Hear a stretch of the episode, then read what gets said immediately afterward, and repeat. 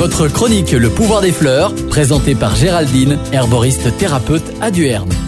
Dans les cueillettes du moment, voici la mauve, Malva sylvestris, de son petit nom latin. Les mauves ont donné leur nom à la famille des malvacées.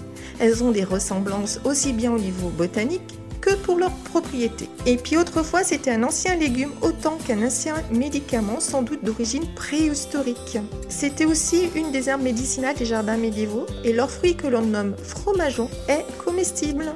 Pour la petite histoire, les élèves de Pythagore en firent une plante symbolique et quasi sacrée, à cause de ses fleurs qui s'orientent vers le soleil. Ils disaient qu'elle modérait les passions et procurait la liberté d'esprit et en même temps celle du ventre. Il semblerait que les Romains ne mangeaient que les jeunes pousses et les feuilles tendres, les tiges étant trop fibreuses. Et on le fait encore. La mauve était une plante cultivée dans les domaines impériaux de Charlemagne et de Louis le Débonnaire. Saint Hildegarde la prescrivait pour les maux de tête, la, somnolence, la rétention d'urine, la maladie des reins, l'œdème pulmonaire et comme contrepoison.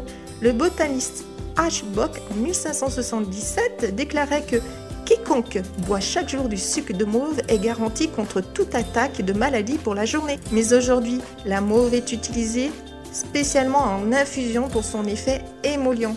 Elle calme et adoucit toute inflammation dont les maux de gorge, la toux sèche, la bronchite, les muqueuses digestives de l'œsophage, de l'estomac ou de l'intestin Elle soulagera aussi les inflammations de la constipation ou de la diarrhée. D'un côté, elle apportera de l'eau dans votre tube digestif pour faire travailler le transit et de l'autre, elle calmera l'inflammation et ralentira la diarrhée.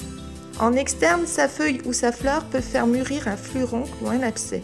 Dans ma petite herboristerie, vous trouverez des mélanges avec des fleurs de mauve. Merci et à bientôt les amis des plantes.